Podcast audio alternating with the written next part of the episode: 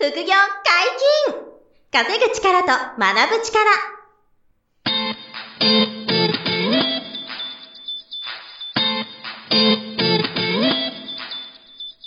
この番組は稼げるようになりたいを叶える副業アカデミーの提供でお送りいたします。副業アカデミーはあなたが副業で稼げる状態になることにコミットしたスクール。初級コースから上級コースまで様々なジャンルの副業ノウハウを学んでいただけます。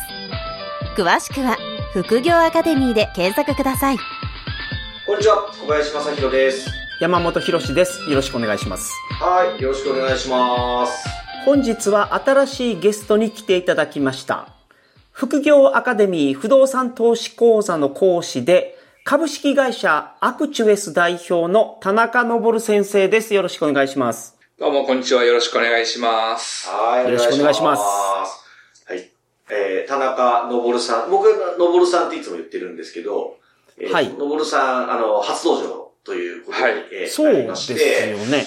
不動産投資講座の先生が来られるのって実は初めてじゃないですか、でも、そうですね。今、現役の専講師は、まあ、私と、あの、田中昇さんと、あとうちの取締役竹越っていうのがいるんですけど、はい。えーまあ私は当然ね、毎回こう出てますけど、あの、その二人は、あの、まあ出てきてなかったんで、これまで。そういう意味では、うん今回の坊さん初登場っていう感じで、はい不。動産投資の話をいろいろしていきたいなと、何回かに分けてお届けしたいなと、はい、はい思ってます。はい。しかも田中さんは不動産投資以外にもいろんな副業を経験されてるということで、その辺のちょっと自己紹介もしていただきたいんですが、よろしくお願いしますだから。不動産投資を始める経緯とかも含めて自己紹介して。ああ、なるほどですね。はいお願いします。皆様、はじめまして、田中昇と申します。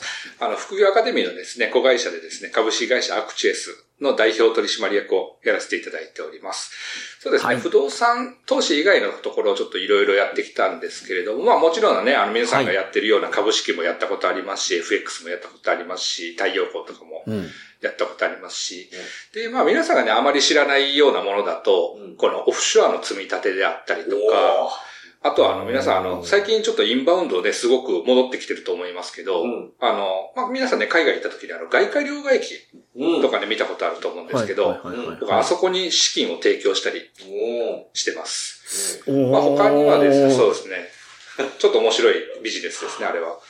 まあ他にはあの、実際にちょっとガチの輸入業とかをやったりしてますねやってま。したもんね。うん。ちょっとフランスとかに行って、はいはいあの、独占販売権をはいはいちょっと2社ぐらいもらって、すごいよね。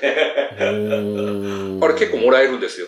片言の英語で。はい販売券とかもらえるもんなんですね。もらえる。意外とやっぱり日本人っていうのがすごい、日本人っていうだけで、うん。すごくえ信頼度が信頼がある信頼があって、しかもまあ向こうの人はあんま日本知らないから、日本、市場は大きいのは知ってるけど。うん。ていうので結構やれるんですはいね。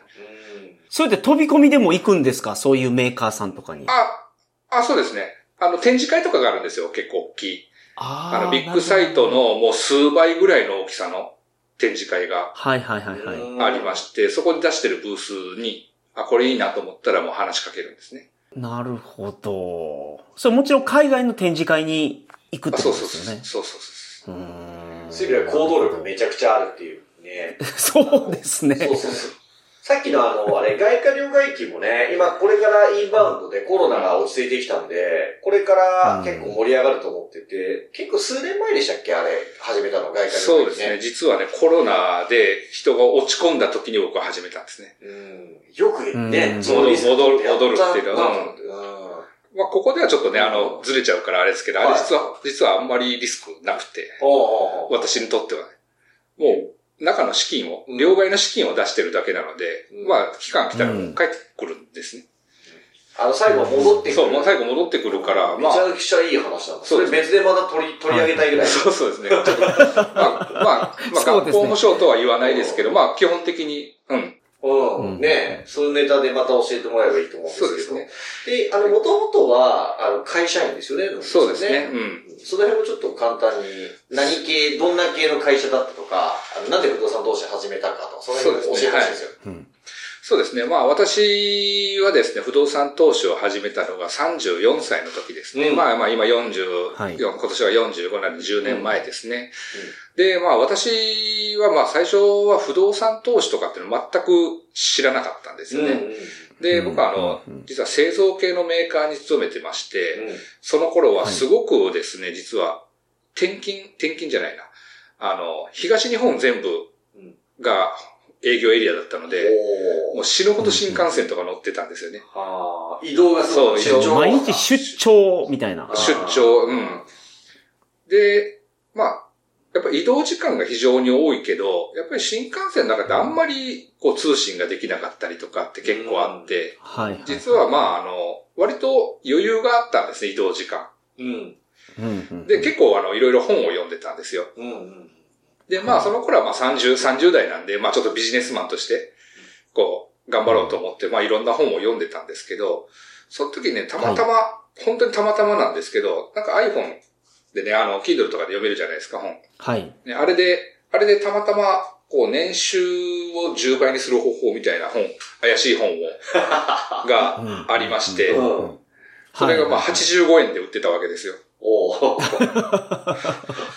い、電子書籍ですからね。そうそう。で、それ85円を、まあちょっと、まあこんなことないだろうと思いながら、ちょっと馬鹿にしながら読んでやろうと思って読んだんですけど、はい、このその時はもう不動産投資のあの本をに触れたの初めてだったんですけど、うん、一番最後、最初の感想が、あ、これならできるなって思ったんですよ。シンプルに。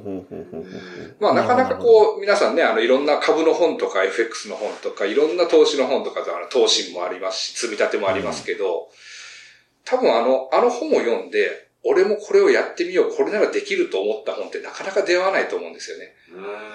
それを実際にやってみた。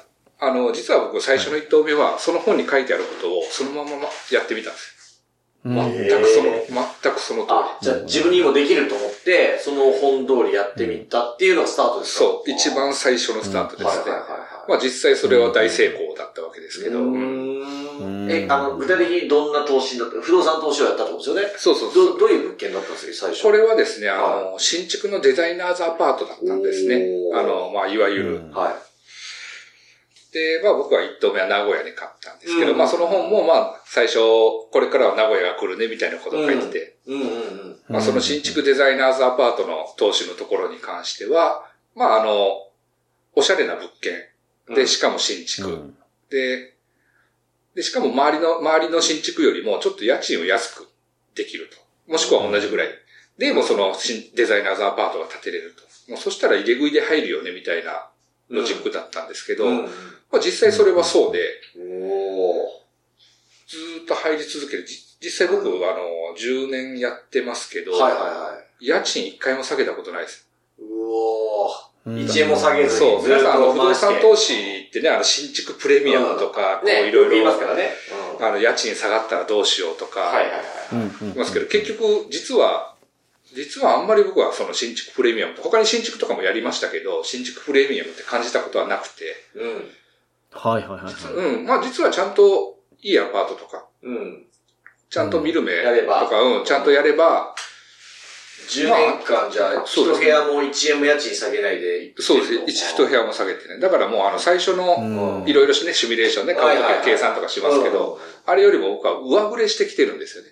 へえ。あ、じゃあその最初の査定家賃より高い家賃で決まってるまああの、ちょこちょこね、下がっていくっていう想定で、一応あの最初ね、シミュレーション当然してますけど、ね。あの、10年間でちょっとずつ家賃下がっていくシミュレーションをそうそう、してるけど。けど、実際は家賃下がらない。下がらないから。なるほどね。素晴らしい。理想的な不動産投資で。あ今もそれを、その物件を持ってるんですもんね。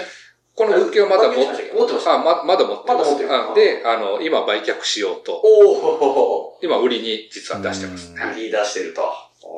10年越しに、じゃあ、家賃、10年間家賃受け取りながら、そろそろ利益確定というか、出口で売却してもいいかなと。そうですね。まあ最初から10年で売却するつもりだったんですね。あ、もともとね。まあ最近ね、不動産価格はね、上がってますけど、まあこれは僕にとってはたまたまラッキー。で、もう、特に市況が変わってなければもうそのままね、この10年目で売るつもりでした。はい、え、ちょっと思うんですけど、その、新幹線の移動中に本読んで、あ、これ俺にもできると思って不動産始めたって話ですけど、あの、そもそもそ、まあ、移動時間で時間があったから勉強したというえ、はい、あの、お金の不安みたいな、その、もともとその、うん、本業の会社員だけではダメだなっていう悩みはあったんですか？これはね、実はね、うん、ありました。まあ、後付けみたいなね、あの、理由でもあるんですけど、はい、まあ、僕はあの、ね、奥、出身が愛媛の方で、うん、この方で、まあ、奥さんも一緒なんですよね。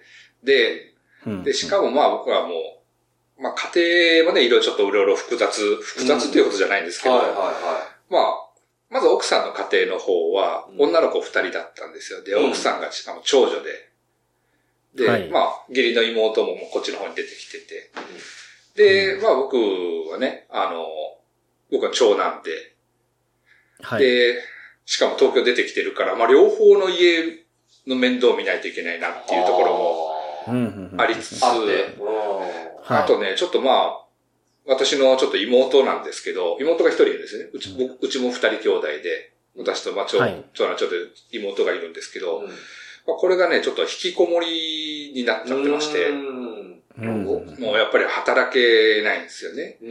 で、そうなっていくと、まあ将来的に何かしらやっぱり資産を作っとかお金で解決する。あの、もう極論言うとやっぱり向こうに帰って親の面倒を見るっていうのは難しいんですよね、仕事をしながらっていうのは。そうすると、やっぱりあの、ある程度やっぱり病院とかそういう施設とか、そういったところも頭に入れとかないといけない。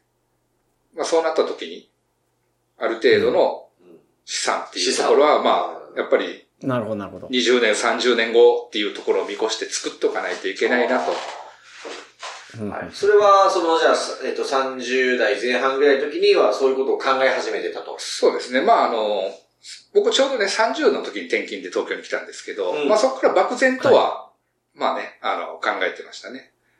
うん。なるほど、なるほど。ただまあ具体的な方法もなくというところで来てたんですけど、たまたま出会ったのが不動産投資。だったと。最初怖いと思わなかったですか？不動産のでかい買い物が。これはね、めっちゃくちゃ怖かったですね。あ、怖かった。めっちゃくちゃ怖かったですね。一番初めに新築の一棟行かれてるわけですよね。うん、そう、勇気いると思うんですよ。結構な金額じゃないですか。最初のもう契約の前の晩はもう入ってましたね。ストレスで。うん。吐くぐらい。まあ、あの、あの、二棟目からサクサク、観光し押しちゃういろいろなってるんですけど、あの、この一棟目がやっぱりしんどかったところっていうのは、やっぱり本読んでこう、やってみました。まあもちろんね、あまり自分なりに勉強してやってみたのはいいんですけど、うん、やっぱりこれって実は誰にも相談できなかったりとか、こう、これだったら大丈夫だよって言ってくれる人もいないし、うん。はいはいはい。うん。まあ、誰かになんか、でかい相談したところで反対されるだけだし。いや、そんなね、新築アパートを建てようと思うんだよね、相談したってね。ちょっと待って、ちょっと待ってって絶対なっちゃいますからね。みんなやってないから。そうそう、そうなんですよ。相談できない。そりゃそうですよね。それで、その誰にもほぼ相談せずに始めていったんですか？そうそうですね。眠れないような、なんか、心配を抱えながら。まあ、周り、周りに、その、やってる人っていうのはやっぱりいなかったので。いないですよね。うんああ、むしむしろ、あの、酔い越しの金は持たないぐらいの人が多かったんで、僕の周りは。な、なんだろ う、そっちの方が多いっていうね。そそっちの意外と多かった そういう、そういう会社でもあったんでね。すごい、よくそこ、だから、あれですよね、踏み切りましたよね、ちゃんと。やっぱりその勉強、本読んだり、うん、その、できる範囲で、こう、リスクの対策とか、うん、あの、勉強して、こう、乗り越えられると思って、こう、決断できたみたいな感じだったんですか？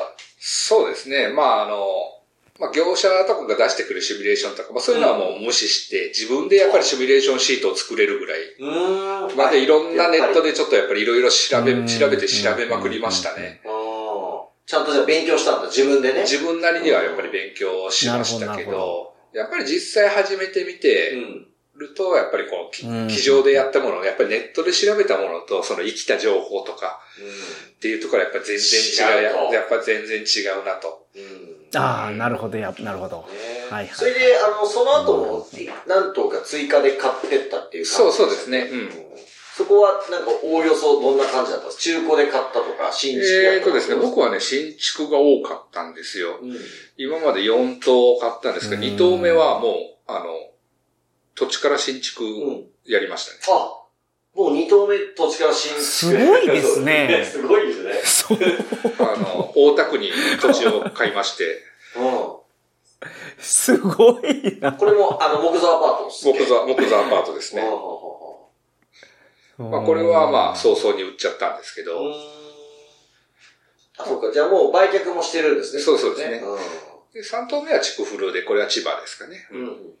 で、よし、で買ってると。そうです。なるほど。で、もう一つやってるね。そうですね。もう一つもこれも新築ですね。はい。なるほど。だから新築の多いですよね。そうですね。まあ、両方やってるといえばやってる、やってますけど、新築とかが多いですね。うん。っていうことですね。なんかその今のお話聞いてると、あの、いろいろな副業をやってるじゃないですか。その、うん、輸入して、独占販売権でし、うん、国内で売るとか、まあ、株とかね、FX とか、うん、あの、外貨の両替益とか、いろいろやっているんですけど、その、その中で不動産が、どうですか？やっぱりこう、いいとか、なんていう、他と違うなとか、なんかその辺ってどうですか？そうですね。まあ、あの、まあ、相当、まあ僕もいろいろやっ、その成功したり失敗したりとか。うん。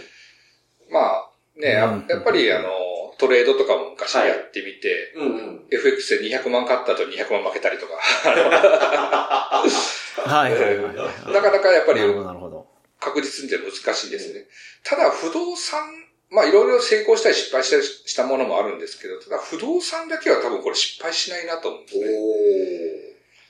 うん。こんな、だからというともうやり方が決まってる。うん、もう完全に、うん、なん、なんでしょうね。もう、王道ビジネスって言われるだけあっても、枯れたビジネスなんですよね。うんうん、はいはいはい。まあ、枯れたビジネスって言うとなんか聞こえが悪いんですけど、うん、これってもう、あの、完全に安定した、ね。もうやり方が、うん。まあこういう枯れたビジネスで他から新しい、なんか、ね、爆発的な参入とかもなくて、多分今のね、AI とか、今爆発的に来てますけど、じゃあ AI でこのね、家賃が下がるかって下がらないわけですよね。はいはいはい。この辺のやっぱり人が絡むところっていうのはやっぱり絡まないので、今までのノウハウもずっと使い続けられると。うん。うん。で、やっぱりこの株とかでって言うと、やっぱり株ってまだ200年そこそこの歴史しかないんですよね。ウォール街ができてからっていうと。でも不動産でも何千年の話なので、やっぱりこれもなくならないと。やっぱこの再現性の高さっていうところが、不動産の魅力で、やっぱりこの時間を味方につけられる。うん。うん。そうですね。あの、意外と、この不動産高く買っちゃったらどうしようとか、うん。あの、心配する人もいると思うんですけど、結構あの、時間が解決してくれて、あの、株とかだとね、すごく高値掴みしちゃうと結構どうしようもなかったりするんですけど、はいはいはいはい。不動産って結構時間が経つと、時間がなんとか解決してくれることっていうのがあるんですよね。家賃収入でどんどんどんどん残債が減っていって。これ、これがまあ負けにくいっていうところもありますし、これが不動産の本当に魅力じゃないかなと思いますね。逆にその不動産で難しいところっていうのは、なんかあるんですか、うん、ここがなんか他のやつと比べて不動産特有の難しいところっていう。うん。あこれはね、一つ、もうここ、ここだけは押さえとかないといけないっていうポイントがありまして。はい。これが、やっぱりあの、例えばアパート一棟買いましたって言った時に、うん、で、それがちゃんと満室になるかどうかなんですよね。うん、で、意外となんかみんな買ってもこの満室にできるかどうかって心配じゃないですか。はい。不動産ってね。まあ、これ、これをちゃんと満室でできるかどうか。不動産はまあミドルリスク、ミドルリターンって言ってますけど、まあ金融の世界で言うとリスクって上振れしてもリスクだし、まあ下振れしたリスクっていうのはね、みんな言いますけど、まあ、例えば株価が1.5倍になってもリスクなんですよ。はいはいはいはいはい。だからリスクが大きいって言うんですけど、不動産って満室がもう100%上限なんですよね。これ以上上げることができない。なるほどなるほど。うん。なので、ここの満室にできるかどうか、この上限でちゃんとできるかどうかっていうのを調べることとか、調べ方とか、調べる力。これが一番大事なところですね。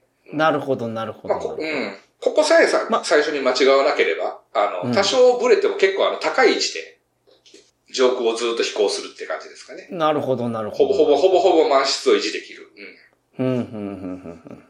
ここが、あの、みんな、あの、建物自体とか、あの、日々、あの、うん、ね、シロアリが食べてないかとか、雨漏りしてないかとか、はい、そっちをまあ、建物自体を気にするんですけど、まあもちろんね、それも気にしないといけないんですけど、建物よりも、やっぱり需要があるかどうか、売り上げが上がるかどうかっていうところがやっぱり、実はビジネスなので、売り上げが上がることが最優先なんですよね。なるほど、なるほど。まあ、そういう意味ではね、あの、ちょっとビジネス感覚が身につくというかね。うん、そうですね。あの、空室埋まってなんぼっていうのもその通りで、買うときに、うん、あの、どれぐらいの家賃で、どれぐらい、どんな間取りで、まあ、ライバルがどれぐらいいてとか、あの、どれぐらいかけて満室になればいいよねとかっていうのが、こう、もう、あらかじめ戦略が立ってた上で買うべきと言いますか。はいはいはい。だからそこで、えー、空室埋められるかどうかがもう肝っすよね。で、本当もう、今お話してた通り、満室になってしまえば、ちょっと高く買ってしまったとしても、うん、結局5年、10年、15年の時間が味方になって、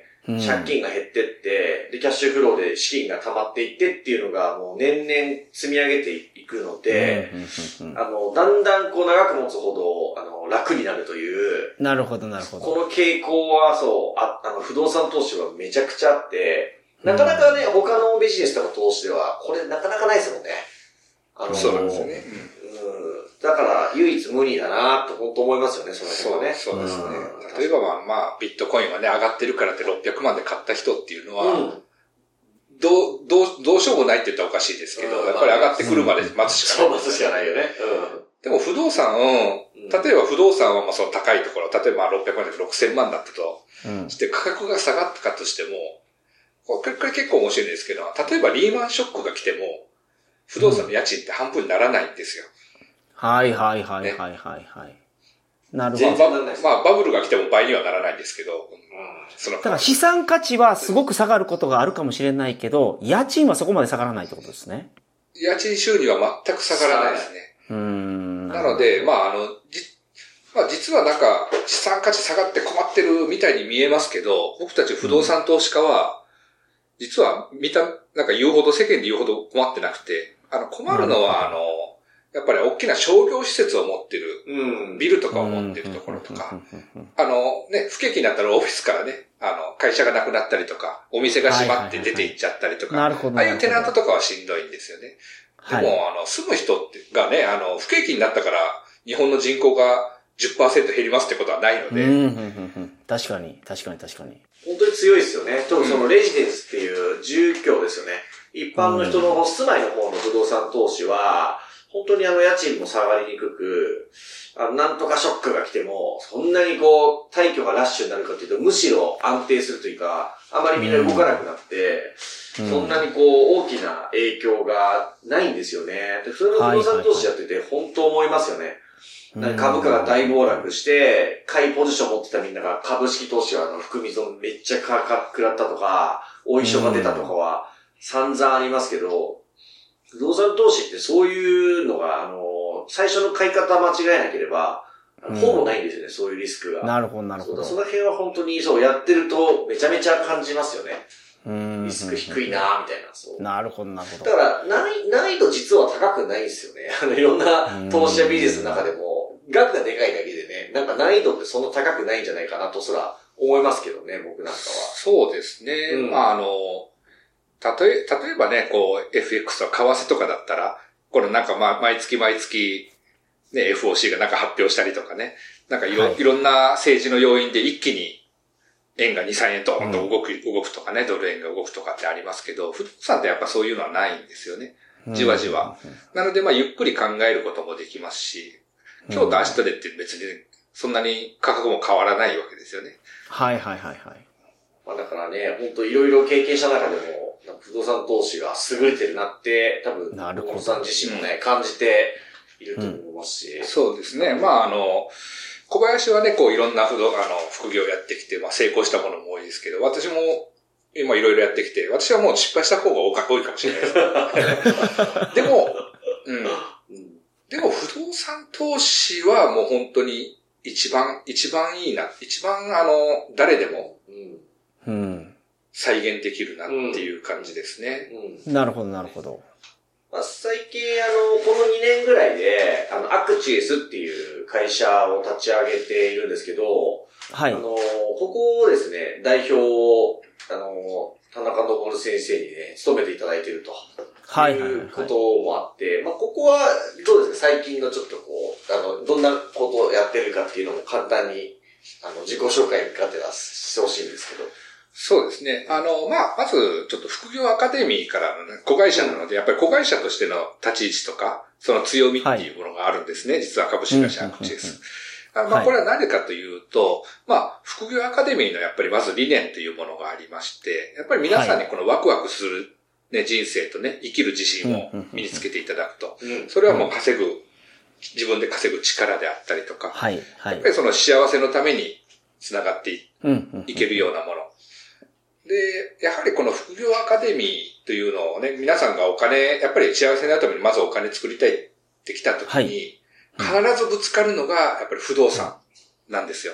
衣食住っていうぐらいなので、例えばまあもう皆さんが今住んでる、ね、賃貸物件とかもそうですし、マイホームを買う。まあもう資産運用してなくてもマイホームを買ったりするわけですよね。はいはいはいはい。であったりとか、まああの相続とかそういうこともいっぱい出てくるんですけど、まあそういった部分で、その資産運用っていう目線から、はい。こうアドバイスする会社とか、それをサポートしてあげる会社っていうのはやっぱり今までなかったなと。うん、もちろんね、あの、それを歌ってるような会社はありますけど、まあ僕らの目から見て、はい。まあ本本気でお客さんの資産運用のためになる、まあこれはやめた方がいいから止めるとか、まあそういう、そういったところを言ってあげる会社っていうのが作りたいなっていう思いがあったんですよね。なるほど、なるほど、なるほど。はいはい、はい。うん、ななので、まああの、まあ正直不動産を売るだけだったら、あの、難しくないんですよ。はい。けど、やっぱりお客さんがそのマイナスにならないようにとか、やっぱりこう、絞り込んでとか、やっぱそういう風なところをやっていくっていうところが、まあ、アクセスの一番の価値のところじゃないかなと思いますね。うん、なので、まあ、あの、僕らは無理に不動産を買ってほしいとも思ってないですし、あくまで、まあ自分の資産形成とか、そこにうまく組み込めるロジックを作ってあげる。なるほど。まあ、そこにはまる、はまる不動産とかを探してくる。はいはいはい。っていうところですね。うん。なんで、あの、収益アパートとかマンションの、まあ中古の一棟ものはもちろんですし、あと私とか、あの、のぼるさんがやってる土地から新築したい、あの、お客様も、えっ、ー、と、そういうアレンジもできますし、はい。あとあの、マイホーム買いたい方の、そのマイホーム購入の物件探しから、融資付けとかそういうのもやってますし、あとあの、区分マンション持ってて、それをこう売りたい方も結構いっぱいいらっしゃるんで、はい。売却せざせていただいて、で、残債なくなったら今度一棟物買いましょうとか、そういう、こう、サポート、コンサルも、あの、アクチエスでやっていると。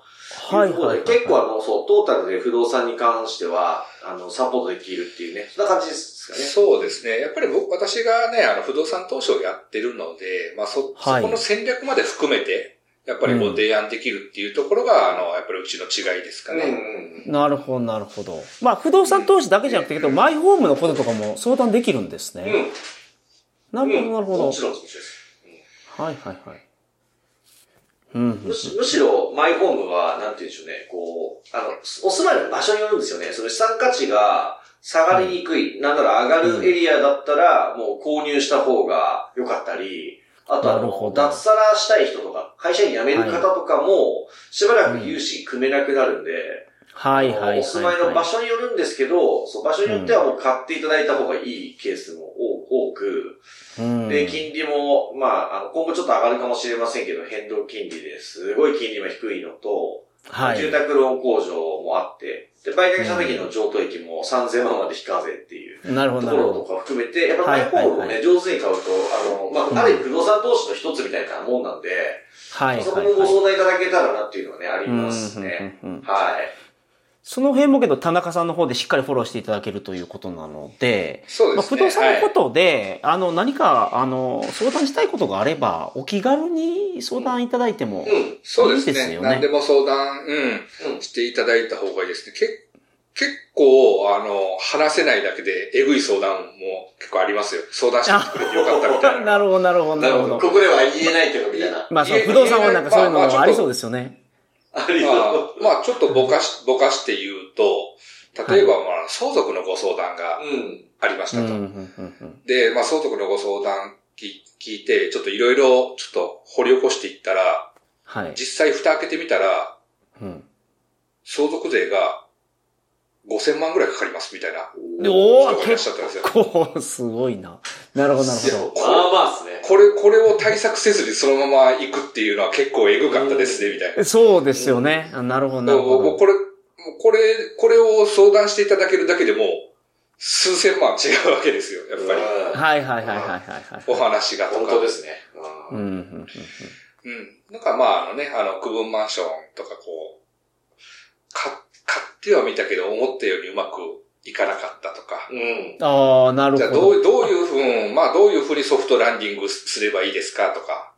はいはいはい、はい。どうにか助けてもらえませんかみたいな人はいましたね。なるほど。じゃあ先ほどおっしゃってたその時間を味方につけるための方法とかをご相談すれば。そうですね。そうですね。時間味方につける場合と、あの、もう血を止めないといけない場合とかもありますね。なるほど、なるほど。あの、ここ、ここ。どうしようもないからもうこれは。やっぱりそういう人たちをやっぱなくしたいと思思って、まあ僕らもやってるので。うん、なるほど、なるほど。あの、まあ、あの、僕らはその、やっぱり、副業アカデミーの子会社っていうところがやっぱり一番強いところなので、やっぱり副業アカデミーのお客さんが結構来てくれるんですね。そうすると、やっぱり僕らあの、副業アカデミーの受講生さんとか、お客さんにい。いものを提供してる、まあ、あ、よかった、儲かったみたいなところをやっていただけると、もうずっとね、あの、やっぱり副業アカデミーにずっと皆さんがいてくれるわけですよ。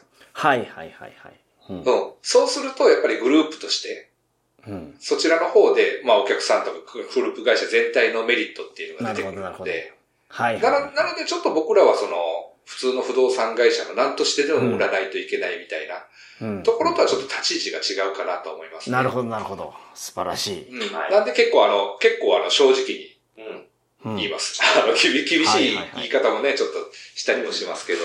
なるほど、なるほど。うん。まあでも、あの、今までちょっとご相談いただいた方は、まあ、まあその血を止めるところでも結構もう最小限で止めれてはきたのかなと。まあこういう相談ができるんですが、その副業アカデミーのウェブサイトにですね、ポッドキャスト専用ページがありまして、そこに田中さんの LINE 登録をできるボタンがあると。うん。そうなんです、ここで登録すると、なんと特典がつくそうなんですが。あ、これ、特典用意してもらったんですか？そうですね、うん、あの、まあ、今回ね、ちょっと、ポッドキャストをね、うん、初めて、ちょっと登壇させていただくということで、はい、ちょっとせっかくね、この不動産投資とか、ご資産運用にやっぱ興味持っていただいた方に、まあ、できるだけハードル低く、やっぱりやっていただきたいなというところがあります。まあ、あのね、あとはこのポッドキャストで来て聞いて、来てくれるっていうことは、僕らもね、あの、すごく嬉しいことだし、うん、はい。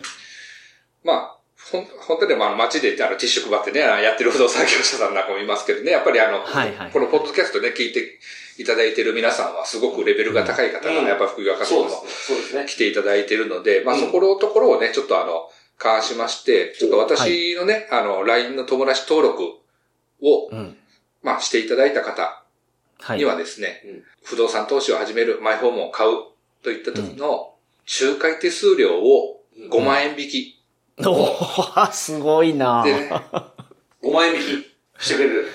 そうですね。5万、5万円あると結構いいね。いやでかいっすよね。いや、大きいですよね。はいはいはい。はい。をさせていただこうかなと。はい。ここでお約束させていただこうかなと。はい。めっちゃいいっすね。あ、じゃあ。LINE で繋がるだけでいいんですか ?LINE で繋がって、キーワードを送ったりとか。あ、なんかキーワード、はい、キーワードどうします？なんか送ってもらいましょうか。そうですね。LINE、LINE に登録していただいて、もうあの、うん、皆さんの欲望のままにですね、5万円と、送っていただいたら、はい。あの、これもあの、ひらがなでもあの、数字でもね、漢字でも別に構わないです。はい。あ なるほど。5万円。やっぱり分かりやすいものをね、あの、そうですよね。これ、これ、ポッドキャストを、うん、あの、聞いた方だけなので、うん、あの、普通に LINE 登録、はい、あの、イベントとか、で、LINE 登録した方はこれはないんですね。うん、なので、この、ポッドキャスト聞いていただいた方は必ずそれを送っといてください。そしたら、あのね、記録が残るので、そうですね。はい、5万円っていう答えは、この音声聞いた人しかわからないので。そうなんですよ。この音声聞いた方だけです、ね。こちらも確認できますよね。今回の音声聞いてくれたなっていうので。なんで5万円ってメッセージもらえれば。例えば1年後、もしかしたら3年後とかかもしれない方でも、その5万円を送っておけば、3年後にあのー、何か仲介していただいたときに、割引していただける。クーポン券みたいに持っといてもらえるそうですね。素晴らしい。不動産はね、なかなかあの、買いたいと思ってすぐ買えるものじゃないですし、こうあの、いい、いい物件に出会えるまでにやっぱり半年、一年かかることも、やっぱりあるんですよね。うん。うん、うん、うん。はい。なので、そういう時のために、こう、持っといていただける、あの、権利みたいに、プレゼントをね、させていただければと思いますから、はいぜひ、あの、またもう一度言っとくと、ホームページを副業アカデミーで検索していただいて、はい、ホームページ見ていただいたら、あの、副業解禁稼ぐ力と学ぶ力っていう、はい、プレゼントを、あの、説明しているこうバナーのボタンがあってですね、そのバナーをポチッと押すと、専用ページにアクセスできますと。で、その中に、はい、あの、田中昇さんの LINE の、はい。えっ、ー、と、友達登録のボタンがあるので、うん、そこで LINE 繋がっていただいて、5万円とメッセージを送っておいていただけたら、はい、中華手数料5万円お値引きプレゼントをさせていただくのと、はい、あと当然あの、相談事とかも、その LINE で、はい、あの、もらったりしていただければ、あの、オンラインのズーム面談とか、あの、例えば融資が出る出ないとか、持ってる物件の売却の査定とか、何でも、あの、田中のボルスさんの方でやってくれるので、はい、あの、不動産に関係することは何でも LINE でご相談いただければなと思いますんで、はい、はい、ぜひご検討いただければと思います。うん、そうですね。はい、まあ、あの、売り買い、うん、売り買いだけじゃなくてね、これ持っといてもいいのかなとかね、そういう相談もね、あの、うん、していただいても全然いいかなと思います。なるほど、はい。何なりと、はい、ご相談お待ちしてますんで、よろしくお願いします。はい。よろしくお願いいたします。お願いします。副業解禁稼ぐ力と学ぶ力、そろそろお別れのお時間です。お相手は、小林正宏と、田中昇と、山本博史でした。さよなら。さよなら。この番組では皆様からのご質問を大募集しております。副業に関する疑問、質問など、副業アカデミーウェブサイト、ポッドキャストページ内のメールフォームよりお送りくださいませ。